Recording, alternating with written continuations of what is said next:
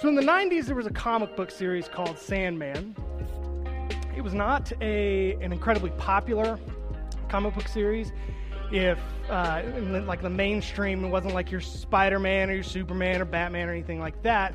Um, but if you're a real comic book nerd, you've probably heard of it, but there's a very low chance that you ever actually read Sandman. But there's a, there's a really interesting scene in one of the uh, issues there's a lawyer by the name of uh, Bernie Capax. Now, Bernie had figured out how to live to be 15,000 years old.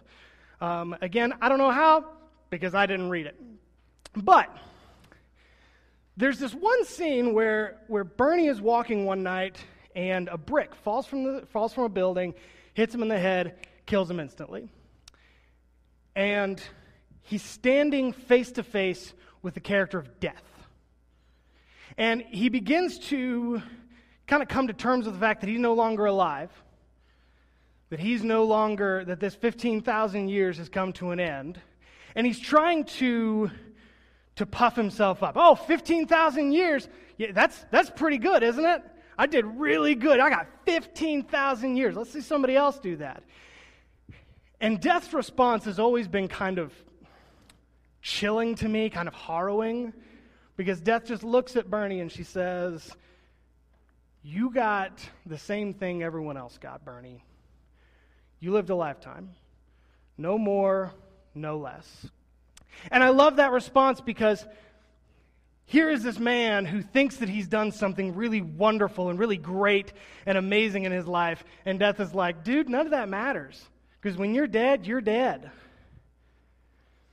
So when we come to Galatians, Paul is talking to the Jews. He's arguing with the Jews, really, um, because he's trying to convince them that Jesus is the new covenant, Jesus is the only way to salvation. That the law is no longer your one road to, to redemption. Now Jesus is that one road. Um, what he's trying to say can be summed up in one very simple equation Jesus plus nothing equals heaven, or Jesus plus nothing equals salvation. Now, that's a Mark Driscoll quote. And I want you all to understand if you know my thoughts about Mark Driscoll, you know how hard it is for me to put my put a quote of his in one of my sermons. But a broken clock can be right twice a day, and I was always taught to cite my sources. But Paul's getting pushback from this idea for a couple of reasons. One of those reasons is that the Jews believed that if we got rid of the law as a means of salvation, then that's just going to undo the law. That's going to undo this law that was passed down to them for years, that they was told, were told was going to be forever. 6,000 years of beautiful tradition from Moses to Sandy Koufax, gone. So they were afraid of that. And, and they had really worked their entire lives to try to abide by this law. Not an easy law to abide by either. The other problem that they had was that they, uh, they were afraid if we did away with the law and that we told people, all you got to do is put, place your faith in Christ, place your faith in the blood of Christ as your salvation, as your redemption, then people were just going to kind of live the lives that they wanted to live however they wanted to. They were going to run around partying and doing whatever they did 2,000 years ago. Uh, but he, we come to Galatians 2 15 through 21, and, he, and Paul's going to kind of break those two arguments down. He's going to kind of fight those two arguments. So if you will turn with me to Galatians 2, and we are going to be reading 15 through 21. We ourselves are Jews by birth and not Gentile sinners. Yet we know that a person is not justified by works of the law, but through faith in Jesus Christ. So we also have, have believed in Christ Jesus, in order to be justified by faith in Christ and not by works of the law, because by works of the law no one will be justified. But if, in our endeavor to be justified in Christ, we too were found to be sinners, is Christ then a servant of sin? Certainly not. For if I rebuild what I tore down, I prove myself to be a transgressor. For through the law I died to the law, so that I might live to God. I have been crucified with Christ. It is no longer I who live, but Christ who lives in me. And the life I live I now live in the flesh, I live by faith in the Son of God, who loved me and gave himself for me. I do not nullify the grace of God, for if righteousness were through the law, then Christ died for no purpose. So that, that text is broken down pretty much into two, two spots. We get, we get two different responses to this argument. So the first is, uh, is in verses 15 and 16.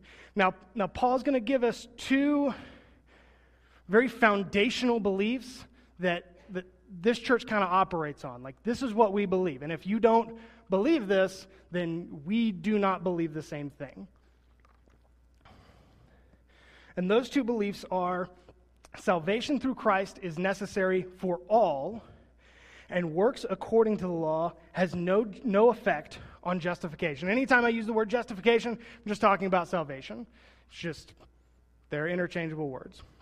So Paul starts off by reminding the Jews that oppose him that he's one of them. Remember, he says, We too were born Jews, were Jews by birth.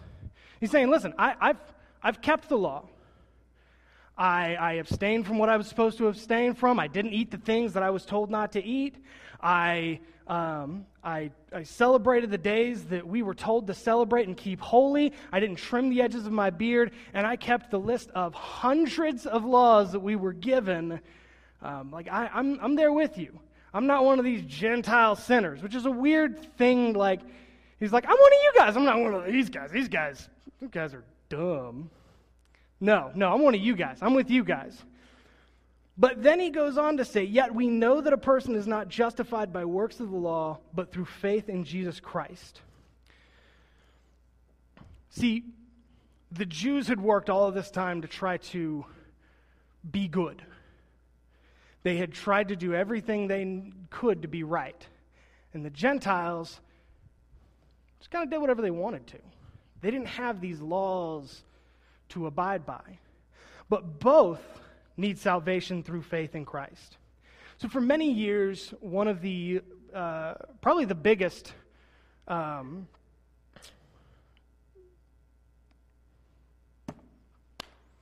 one of the biggest ministries that we had uh, here at Highland was uh, Celebrate Recovery. It's probably the most effective uh, ministry that we've had for a very, very long time, uh, and it was a shame to see it go. But week after week, for many, many, many years, we would invite people to have dinner in our fellowship hall, to sit in our, uh, in our sanctuary, invite people in whose background wasn't church, whose background may have been drug addiction, may have been alcohol abuse, or any other number of hurts or habits or hangups. And then you had me, who led worship. And I would stand here every week in front of these people. Sometimes I would stand with those people. And my background is church. I, I, I have been a part of the church since I was born. I cannot remember a time. Sunday mornings, we were there. Sunday nights, we were there. Wednesday nights, we were there. Every potluck, every uh, get together in the park. If they, were, oh, if they were cleaning the windows, our butts were in the pews. When I tell you that I grew up in church, I grew up in the church. I have never known a life apart from the church. However, when I stood with all of those people, who had a totally different upbringing than me, who had a totally different background than me, who had a totally different knowledge than me. We were both equals because we were equally in need of Jesus Christ. We were equally in need of the love that Christ gave, of the redemption that Christ gave when he died on the cross. Does anybody know how many verses uh, kids have to memorize? If, if you start uh, in Awana from the very beginning to the very end, how many verses is that? Does anybody know? It's like I'm getting th- over 300 and over 200. Doesn't really matter. It's 200's a lot. We'll, we'll lowball it and go 200. That's more verses than I have memorized. But with all of that knowledge and all of those verses memorized, it's not going to help those children. Those children are going to stand equally with the children who are not being grow- who are not growing up in church. There is no difference. Those who we don't like, those who may have a different political view than us. It hurts to say, but all of those people have just as much opportunity and just as much value in the eyes of God, just as much opportunity to enter the gates of heaven as anybody in this room. Jesus said in John 14, 6, I am the way, the truth, and the life. No one, and if you want to turn in your Bibles to John 14, 6 and circle those two words, no one, circle it, underline it, put a hundred arrows to it. No one comes to the Father except through me. It does not matter what you have done in this life. It does not matter how good of a person you were or how bad of a person you were. You do not come to the Father except through Christ. And boy, I'll tell you, that's a beautiful thought. Because I've messed up in my life. And I'm sure if I went around the room, everybody's got stories. Some of us have stories we wouldn't want to tell in this church, that we wouldn't want other people to know, but God knows them. And you know what? He doesn't care. Because you are his child, he loves you. You are equals with the best of them. We can talk about all the great theologians, but let me just tell you if, if I'm in line next to, say, Billy Graham, God's not going to show favor to Billy over me, which I know is a hard concept, but, but I'm good enough. And you're good enough. There's nothing stopping you. So, those are the two arguments um, that Paul makes. Those, those, are the arguments that Paul makes against the idea that we're just, uh, we're just undoing this law. This is, this is what Paul is trying to say. Paul is trying to convince you that Jesus plus nothing equals salvation. And in the second half, uh, Paul gives us an idea that works according to Christ proves our justification. Because their worry, remember, was if we do away with works, what are people going to do? Just going to do whatever they want. They're going to they're just going to they're going to party they're going to drink they're going to um, do all of those things that we've been trying to keep them from doing. And and they're just going to throw the law out. So paul's paul's got an answer to that. Uh, starting in verse 17 down to 21 but if our endeavor to be if in our endeavor to be justified in christ we too were found to be sinners is christ then a servant of sin Certainly not. He asks a very bold question. He asks the question that if we are saved, if we are redeemed by Christ, and then we continue to live our lives the way we want to, to live our lives in a sinful manner, does that make Christ an advocate of sin? He's saying, no, of course, he's not a, an advocate of sin. Of course, he's not a servant to sin. He goes on to say, It's no longer me who lives, but Christ who lives in me. I died to the law so that I may become close to God, but then I died in Christ, and I want to be close to Christ. I think we all knew that I was going over to, to James.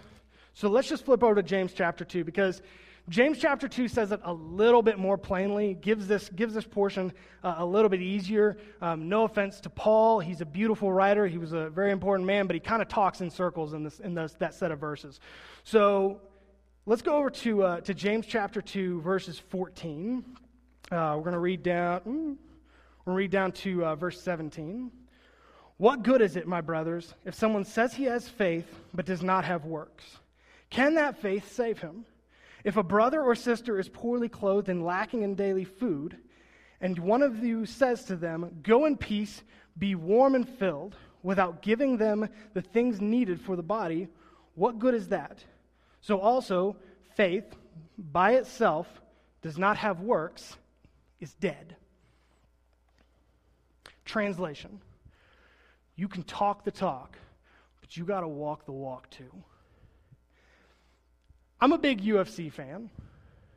I don't talk about it a lot because I'm really only concerned with one very particular type of match, type of fight. I'm a wrestling fan, so I call them matches. But a, particular fight. Just really concerned with one particular type of fight. What I love, almost more than any other sport in the world, is when they're getting ready for the big fight. And they're showing the vignettes before the guys come down to the cage. And you have guy A who, who they're interviewing, and he's saying, Yeah, I'm ready for this fight. I think I feel good. Um, my training's been good. My diet's been good. Um, you know, I didn't have to cut as much weight as I normally do, so I feel better. Uh, I'm, I'm, really, I'm really in the mood. My, my opponent's really good, but I think I've got him this time. And then you have fighter B. And fighter B is talking so much trash, he's barely even talking about the fight. He's like, that guy thinks he wants to step into the, into the cage with me. Well, that's his problem. He's going to regret it because I'm going to kick him and hit him so hard his grandkids are going to be born naked. I'll tell you what. And, and then the guys get into the ring. And fighter A, who was very calm, who was just talking about how ready he is, the bell rings, and fighter A knees the other guy in the head, and the, and the fight is over in five seconds. I love that so much. I love the image of Fighter B laying on the ground, realizing that he probably should have done a lot less talking about being the best fighter in the world and a lot more about being the best fighter in the world. So you can talk a big game, but when the time comes for you to show up, you better be able to back it up. I've been reading this book called Atomic Habits. Now, Atomic Habits is about um, maximizing your ability to achieve goals through, uh, through habitual behavior. And one of the suggestions, one of the points that this man, James LeClaire, makes is uh, if you want to achieve a goal, don't just start running towards that goal, but start doing the things that people who have achieved that goal do. So if I wanted to be a marathon runner, don't laugh. If I wanted to be a marathon runner, I wouldn't want to just get up and put on my shoes and start running because I, I would have to call my wife to come pick me up, like lying in a gutter somewhere. But if I decided I wanted to run a marathon and I said, okay, well, what do people who, who run marathons, what, what's their behavior like? Okay, they eat a lot better, they eat healthier. They uh, maybe skip the second helping of, of pasta, or the third, or the fourth, whatever.